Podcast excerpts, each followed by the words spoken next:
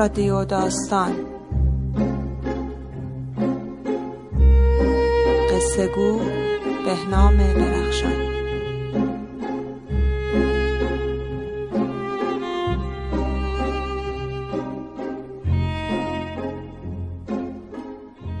سلام. من بهنام درخشان هستم.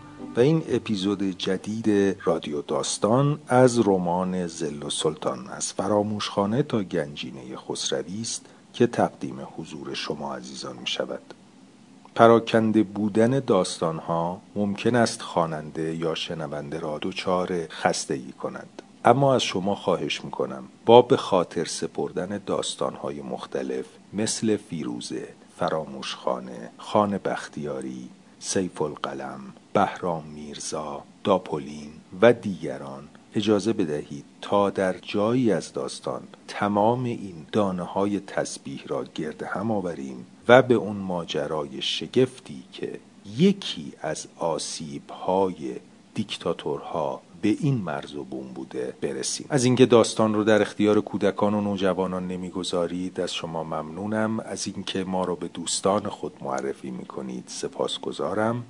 این شما و این فراموش خانه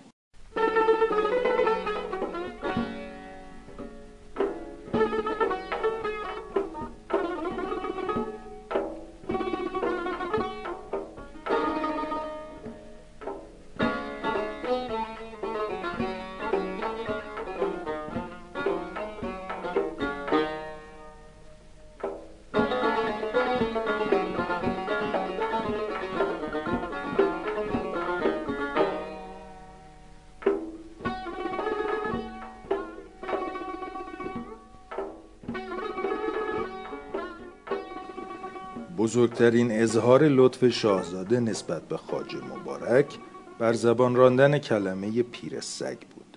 وقتی زل سلطان با این عنوان خاجه پیر را مخاطب قرار می‌داد او با شم شازده شناسی خود می‌فهمید شاهزاده سر حال و کیفور است.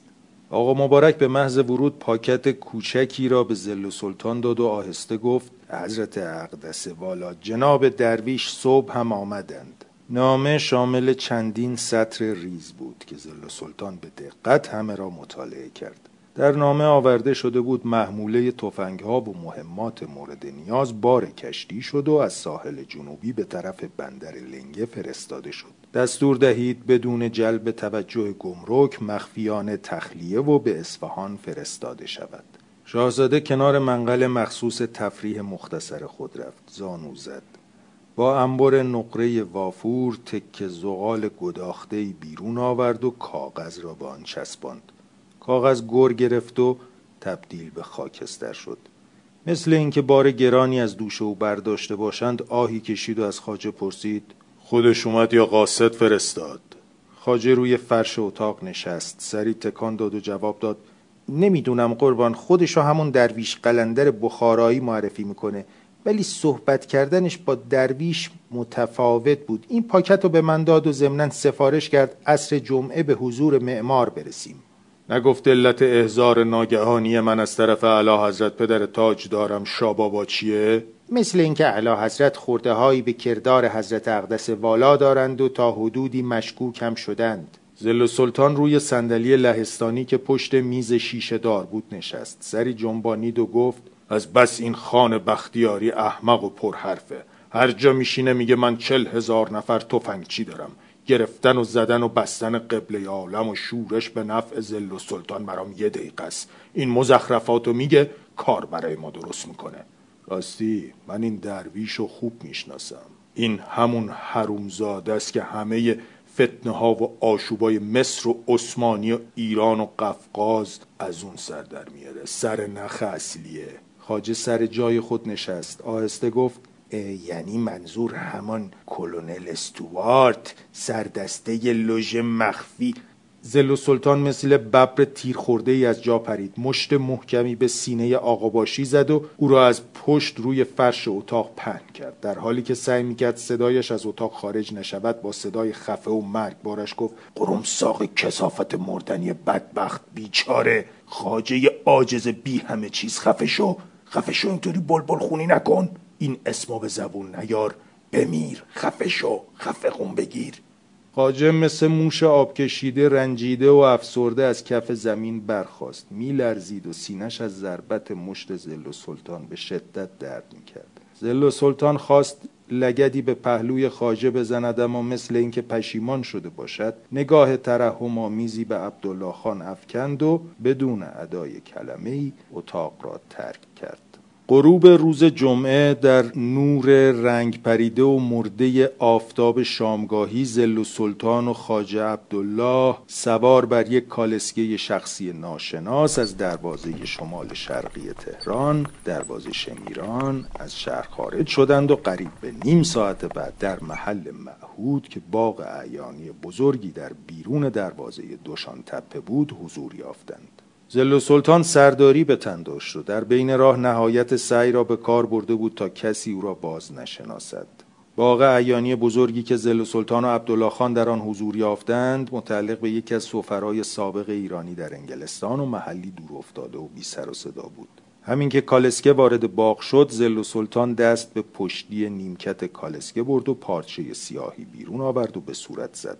آقا مبارک نیز از حرکت او تقلید کرد و بعد دوتایی از کالسکه پیاده شدند. پیش خدمت معدبی از پلکان امارت سرازیر شد و از آنها استقبال کرد. جلو افتاد و آنها را از پلکان بالا برد. سرسرا تاریک و مرموز بود. زل و سلطان و عبدالله خان سرسرا را پیمودند و از پلکانی به زیر رفتند. شاهزاده می‌دانست سران لوژ در آن زیرزمین عجیب و افسانهای به دور هم گرد آمدند تا تصمیمات جدیدی اتخاذ نمایند. سلطان مسعود میرزا از پشت دو سوراخ کوچک که روی پارچه جلوی چشمهایش بریده شده بود به تماشا پرداخت. پیش خدمت دیگری که سینی نقره‌ای پر از استکانهای چای در چایخوری های پلاتین به دست داشت کنار رفت و به آنها راه داد. بوی عطر مطبوعی مشامشان را نوازش می‌داد. زل و سلطان با دقت و کنجکاوی مناظر اطراف را از نظر گذراند. سرانجام به مدخل تالار رسیدند و پیش خدمت در تالار را گشود. ادهی که در تالار بودند سر برگرداندند و به آنها نگریستند. اما هیچ یک از جا برنخواست همگی نقاب بر چهره داشتند و سرداری های بلند و گرانبهایشان شبیه یکدیگر بود.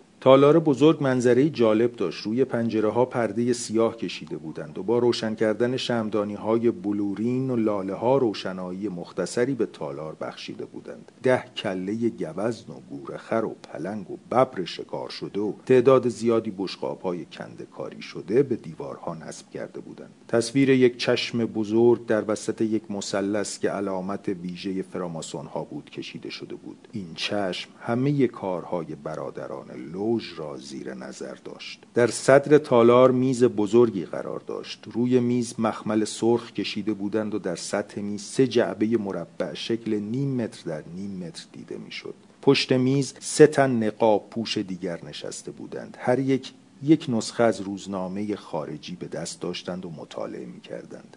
دور تا دور تالار صندلی گذارده بودند. عدهای نزدیک به 20 تن روی صندلی ها نشسته بودند. آنها بدون کمترین سر و صدا و صحبت یا پچپچی چشم به آن میز طویل دوخته بودند. پشت میز پرده بلند سیاه رنگی از سقف تا کف تالار آویخته بودند. به این پرده شکل آلات و ادوات بنایی و معماری پرگار و شاغول و تراز و کلنگ و تیشه دوخته شده بود. چون زل سلطان آقا مبارک به هدایت پیشخدمت در گوشه ای نشستند مردی که میان دو تن دیگر پشت میز طویل نشسته بود دست به زیر میز برده زنگی را به صدا درآورد. نگاه ها همه متوجه او شد. مرد با صدای بلند نافذی گفت جلسه اربعه لوژه مخصوص فراموشخانه تشکیل است. سلام به همه معماران و همگامان ما. جمعیت یک صدا پاسخ گفت سلام بر معمار بزرگ. مرد سخنگو اندکی تحمل کرد.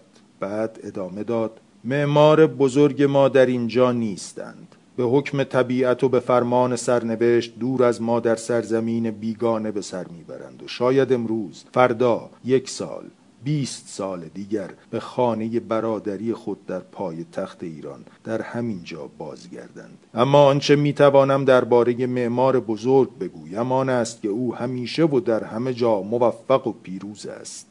اکنون از برادر عزیز خود به نام مستعار شرافت که در این جلسه مقام منشیگری را احراز نموده است می‌خواهم که برخیزد و گزارشی از فعالیت‌های گذشته و حال لوژ را بازگو کند.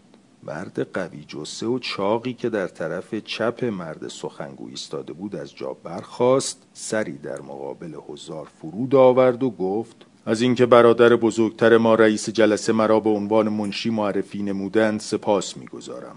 راپورت فعالیت ها و پیشرفت های شهر ما که اکنون در سراسر خاک ممالک محروس ایران قریب به یکصد تن عضو صمیمی و فداکار و از جان گذشته دارد به وسیله برادر دیگر ما با نام مستعار شاهد صادق تهیه شده است و پس از خاتمه بیانات من به عرض حضار خواهد رسید. به طور اختصار به عرض هم مسلکان گرامی میرسانم که اکنون بودجه‌ای در حدود دو کرور تومان نقد و همین مقدار اموال منقول و غیر منقول در اختیار لوژ می باشد بسیاری از اندیشمندان تهران و ولایات از شهزادگان بیدار دل و رجال آگاه و صاحب منصبان قشون و کارکنان دولت در سلک دوستان ما یا هواخواهان مسلک ما درآمد و منتظر رسیدن موعد رستاخیز عظیم ما هستند. ضمنا به اطلاع میرساند که اوراق احکام و فرمانهای هم مسلکی دو از دوستان که از امروز به مقام برادری ما ارتقا میابند همراه با دیپلم آنان از اروپا به ایران رسیده و اکنون نزد رئیس جلسه می باشد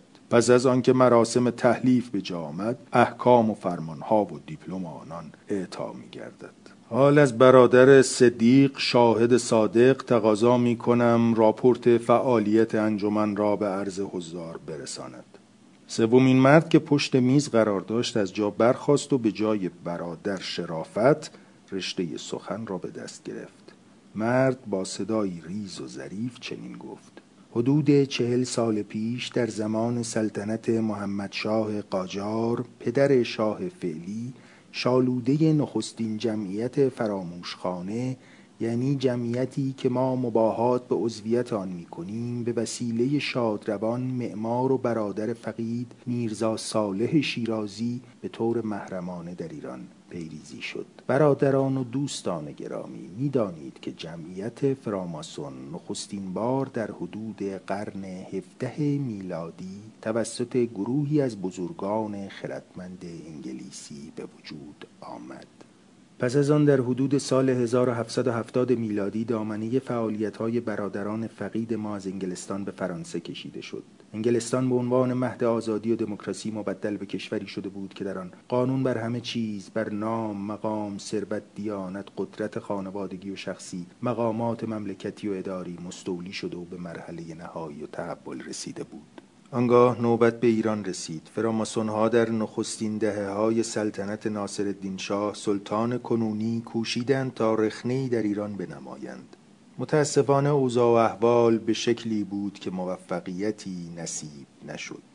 اما سرانجام کوکب اقبال درخشید و مردی بزرگ و جوانی هوشیار و کارآزموده قائدی توانا و فیلسوفی بینظیر یعنی حضرت والا جناب میرزا ملکم خان فرزند گرامی حضرت میرزا یعقوب اصفهانی که چند سالی به عزم تحصیل و کسب معلومات در استانبول و سپس بلاد ایتالیا و فرانسه سیر نموده بود. به ایران مراجعت کرد و در پرتو مجاهدت ابوی گرامی خود میرزا یعقوب خان خان اصفهانی که شغل ریاست تشریفات وزارت امور دول خارجی را عهدهدار بودند به جناب میرزا آقاخان اعتماد و دوله نوری دومین صدر اعظم ایران در عصر ناصرالدین شاه معرفی شدند و به زودی به مقامات و مناسب عالی رسیدند. آنگاه راه ترقی و اصلاح ایران را در مشرب فراماسونی دیدند و چون به ایران بازگشتند با استفاده از فنون و علوم فیزیکی لابراتواری که در اروپا آموخته بودند توجه اعلی حضرت پادشاه و زل الله را جلب کرده نمایشاتی ترتیب دادند و به انجام مأموریت حساس و الهی خود که همان سررشته دادن تشکیلات فراماسونی بود قیام نمودند. اما نیرنگ و تزویر روسیه معاندین و دشمنان ما مخصوصا اقدامات ایادی همسایه شمالی و حریف زبردست شطرنج سیاست عالم معمار بزرگ حضرت میرزا ملکم خان را تا حدودی در انجام فرایز خود دچار شکست کرد و حضرت معمار بزرگ موقتا به عنوان رفتن به اروپا و کفالت سفارت ایران در لندن از انظار قایب شدند. تا زمانی که اوضاع و احوال اجازه ظهور مجدد ایشان را در این آب و خاک بدهد و معاندین و مخالفان را از میان بردارد. شاهد صادق پس از گفتن این کلمات به جای خود نشست و رئیس مجددا رشته کلام را به دست گرفت. اینک پروگرام تازه لوژ به اطلاع برادران گرامی و دو دوست تازه ما که به زودی تحلیف خواهند شد می‌رسد.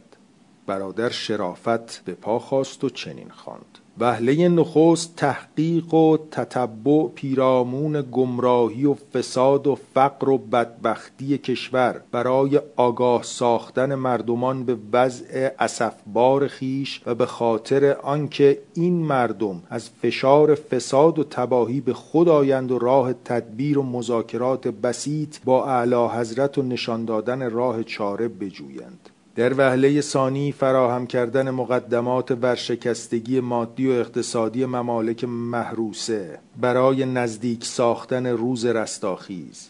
در وهله سالس دست زدن به انقلابی خونین و پردامنه جهت نیل به هدف قایی.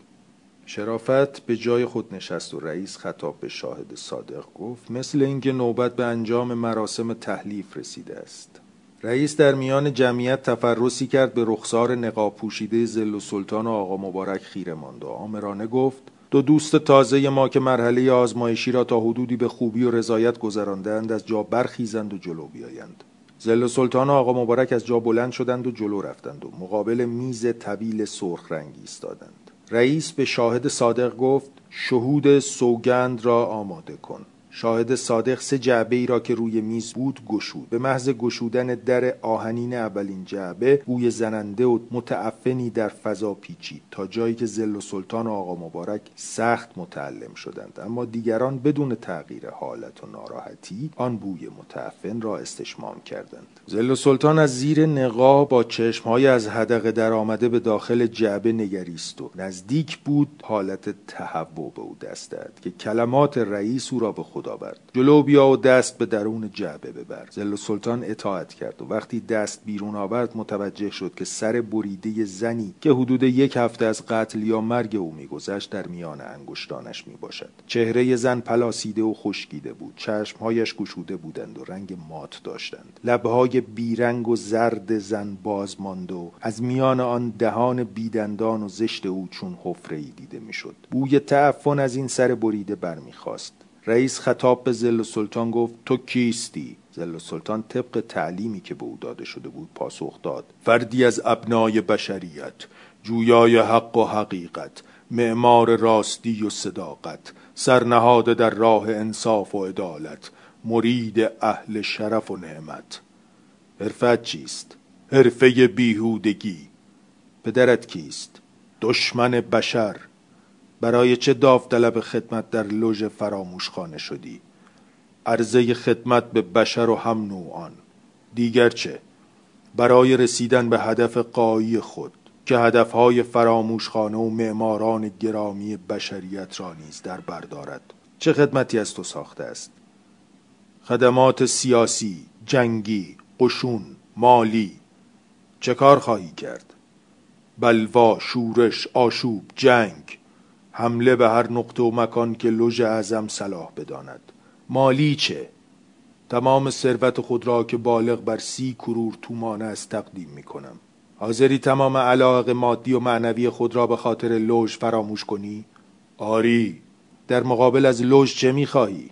کمک در رساندن من به هدفی که در پیش دارم. هدف تو چیست؟ زل سلطان سکوت کرد. رئیس مجددا پرسید هدفت چیست؟ بگو.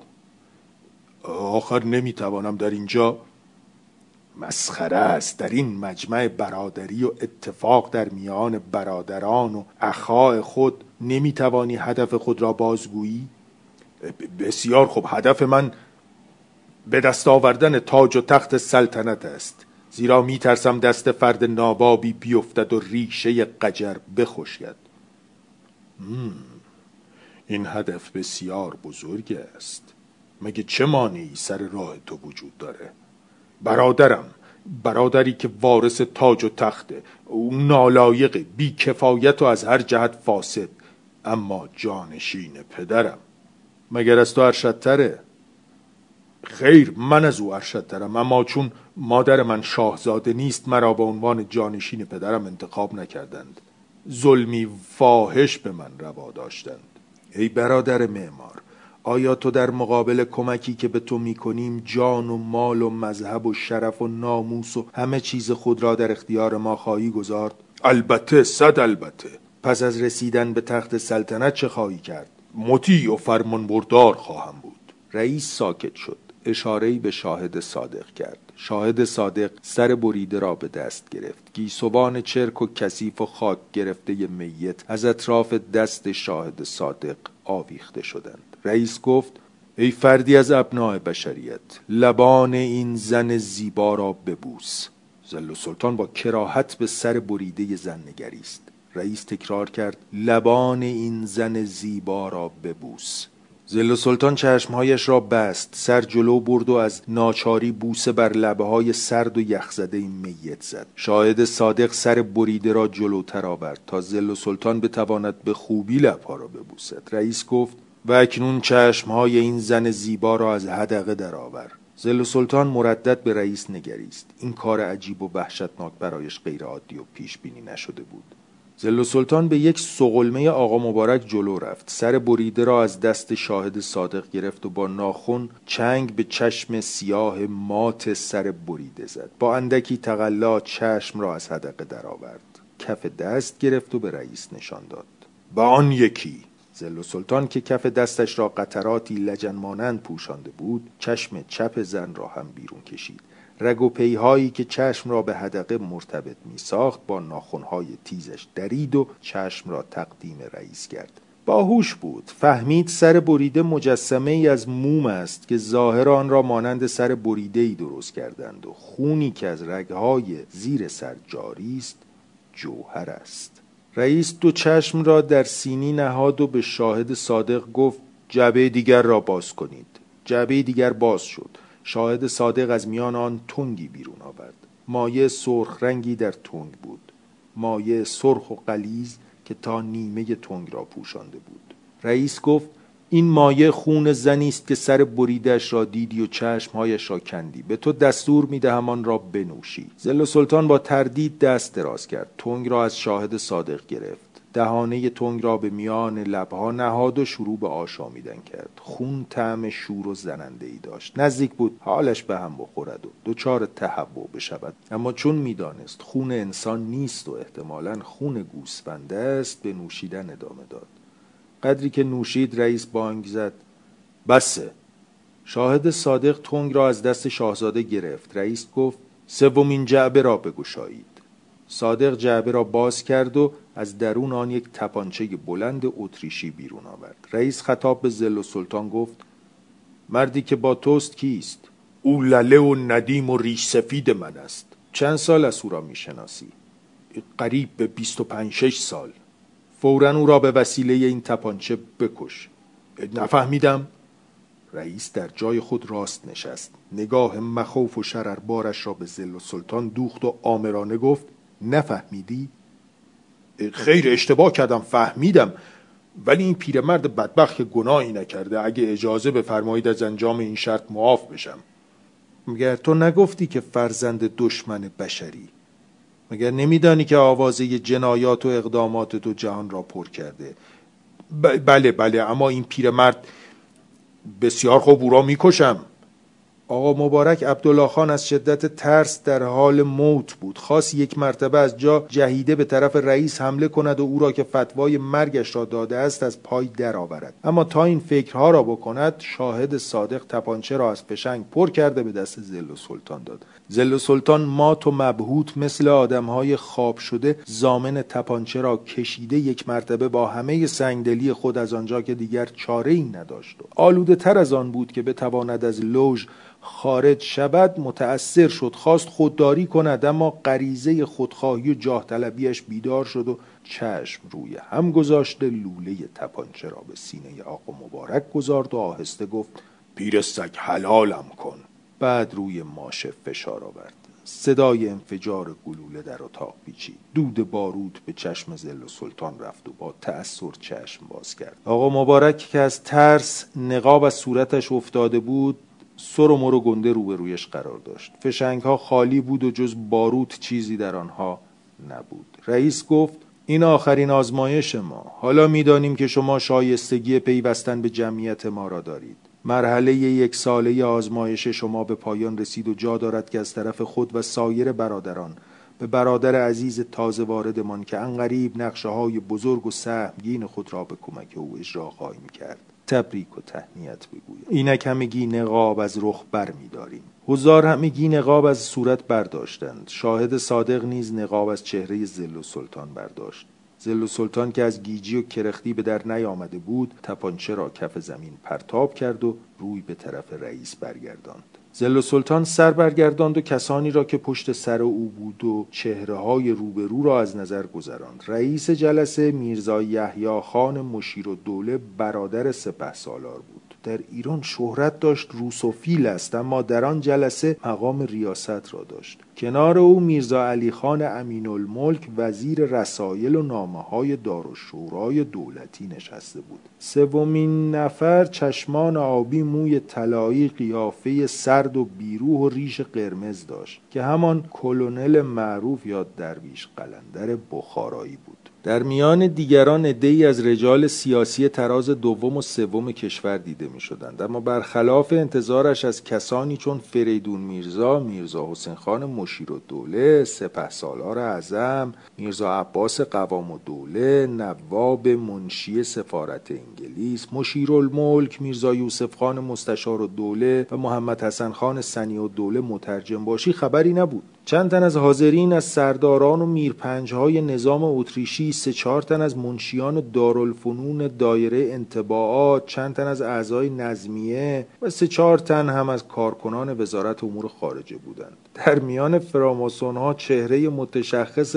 حاج میرزا هادی روحانی معروف پایتخت هم جلب توجه می‌کرد. در گوشه ای از مجلس جوان لاغرندام زرد چهره نشسته و با تسبیح عقیقی که در دست داشت بازی می‌کرد.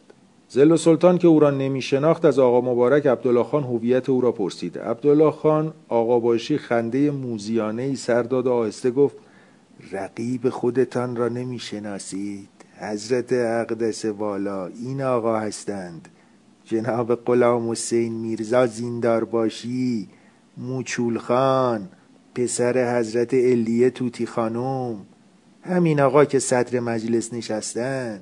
زل سلطان زیر لب گفت نه نه غیر ممکنه. آنگاه سر به سوی درویش قلندر بخارایی یا کلونل که در کنار رئیس مجمع فراماسون ها نشسته بود پیش برد و آهسته گفت عرض دارم. بگو به صدای بلند. نمی‌توانم محرمانه است. چیزی در مجمع فراماسون ها محرمانه نیست. اجازه دهید محرمانه ارز کنم. درویش گوش پیش آورد. زل سلطان گفت قربان عذر می‌خوام. موچول خان زیندار باشی در مجلس حضور داره. او معمور خبررسان روس هاست. من اینو قطعا و دقیقا می‌دونم. خانومی از حرم سرای علا حضرت به من خبر داده. حتی نوشته اون جاسوس نمره شش سفارت روس در درباره. باشه. خب نتیجه چی؟ واهمه ای نداریم. یعنی چی؟ منظورم اینه که باکی نداریم. ای آخه او خبر حضور مرا در اینجا و سخنانم را به اطلاع سفارت دولت بهیه روسیه خواهد گذارد به همان طریق اعلی حضرت هم مطلع خواهند شد. اصلا نگران نباشید. همه چیز بر ما مکشوف است. موچول خان نیز آدم و گماشته ماست. او خبررسان روس هاست. اشتباه می کنید او فقط چیزهایی را که ما می خواهیم روزها بدانند در اختیار آنها می گذارد. حالا به اتاق مجاور برویم. چای و قهوهی بنوشیم و چپق و سیگاری چاخ کنیم. جلسه پایان یافت. حاضرین بدون اینکه با هم صحبت کنند تالار را ترک گفتند و طولی نکشید که آخرین کالسکه و درشکه و اسب و قاطر هم از محبته باغ بیرون برده شدند. درویش بخارایی و زل سلطان در اتاق مجاور پس از نوشیدن چای و قهوه و کشیدن سیگار به گفتگو پرداختند. کلونل استوارت که چهل سال بود در مشرق میزیست گفت هیچ کدام از این افرادی که اینجا حضور داشتند از تصمیم این جانب در مورد یک طرفه کردن تکلیف تاج و تخت ایران و قولی که به شما دادم خبردار نیستند. لازم هم نیست بدانند. من امروز مخصوصا از شما دعوت کردم به اینجا بیایید که اینان با دیدن شما دلگرم شوند و ضمنا بدانند راه برگشت ندارند. زیرا پسر علا حضرت به عضویت آنان در لوژ فراماسون که علا حضرت عضویت در آن را سالها پیش قدغن کرده و اعضای لوژ را اوباش و اجامر و فتن انگیزان نامیدهاند واقف است و آنها را به چشم دیده. اما شما می‌دانید که در مورد ایران دو گروه در کشور امپراتوری بریتانیای کبیر تصمیم می‌گیرند. اول وزارت امور خارجه لندن دوم وزارت امور مستعمرات در هندوستان. اما من از سوی اداره دیگری در ایران مأموریت دارم. سازمان جاسوسی و ضد جاسوسی. چون اختیارات تام به دوستدار تفویض شده است مطمئن هستم. با بر تخت نشستن عالی جناب امنیت کشور حفظ شده و دست کم ما بقیه کشور از تطاول دولت روسیه تزاری محفوظ خواهد ماند. به همین سبب من خواستم با فروش اسلحه جدید تفنگ توپ مسلسل به دلالان ایتالیایی موافقت کنند و این سلاح به رأس الخیمه در ساحل دریای عمان انتقال یافته از آنجا به بندر لنگه و بندر مطمئن ایران فرستاده شود. شیخ بندر لنگه از عوامل ماست مشکلی ایجاد نخواهد کرد. زل سلطان گفت ولی اقدامات من و حسین قلی خان مورد سوء قرار گرفته. اعلی حضرت احتمالا برای همین مسئله مرا به تهران احضار کرده. قبله عالم بسیار تنگ خلق بودند و گزارش مفصلی درباره وضعیت قشون من خواستند. من هم توضیح کافی دادم بدون آنکه متوجه شوند. بدون آنکه متوجه شوند هدف قایی من از این همه بسیج قوا و تهیه اسلحه چیست. حضرت مراد می‌دانند که اقداماتی از آن قبیل که مورد درخواست اولیای محترم امور دولت فخیم است نیاز به پول فراوان دارد. درویش گفت درباره سپاه خود بگویید چه کردید؟ در مورد نظامیان خود. زل سلطان پاسخ داد برای اینکه حمله بر اقراق نشود عین راپورتی را که برای اعلی حضرت همایونی نوشتم تقدیم میدارم. بفرمایید این سواد راپورت است. صورت جمعیت اردوی مرق که به جهت مشق بزرگ حرکات جنگی گراند مانور از چندین هزار سواره و پیاده تشکیل گردیده به پیشگاه ملوکانه تقدیم می شود از این سوارها یک هزار نفر سواره فتح است که به یک لباس و یک زین و یک شکل و یک ترهند ولی سواران بختیاری و غلامان مخصوص به این هیئت نیستند به وضع خودشانند. سربازها هر کدام دو دست ملبوس دارند که یک دست پوشیده و یک دست یدکی است. و هر کدام کوله پارچه ای دارند که در آن کوله پارچه یک دست لباس و یک جفت گیوه و بعضی لوازم دیگر است و هر کدام یک قمقمه حلبی که حسیر گرفته است و پنج خوراک آب دارد و کمربندی که مشتمل بر دو کیف است که کیف بزرگ چهل و شش و کیف کوچک بیست و دو فشنگ دارد و کیفی که نان و پنیر دو روزه را به سهولت برمیدارد و همه این سربازها کلاه خود دارند. ولی در این اردو چون در اردو هستند نصف کلاه خود و نصف دیگر کلاه نمدی ماهود گرفته به میل دلشان بر سر دارند. به عقیده غلام از حیث مشق و پاکی و تمیزی لباس و جا و خوراک و منزل و سایر چیزها امتیاز دارند.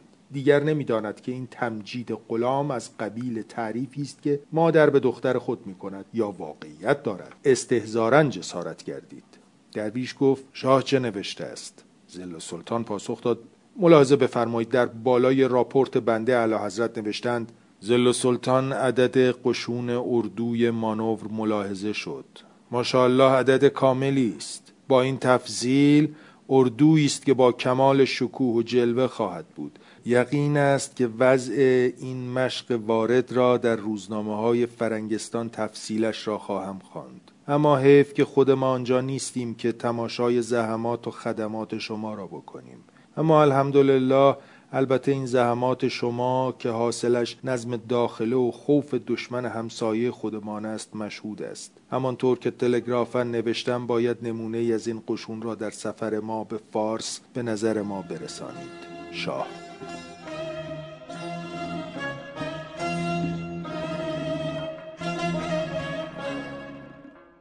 ای خطه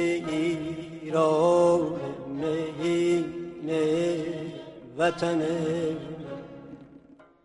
ای گشته به مهر تو عجین جان و سمنم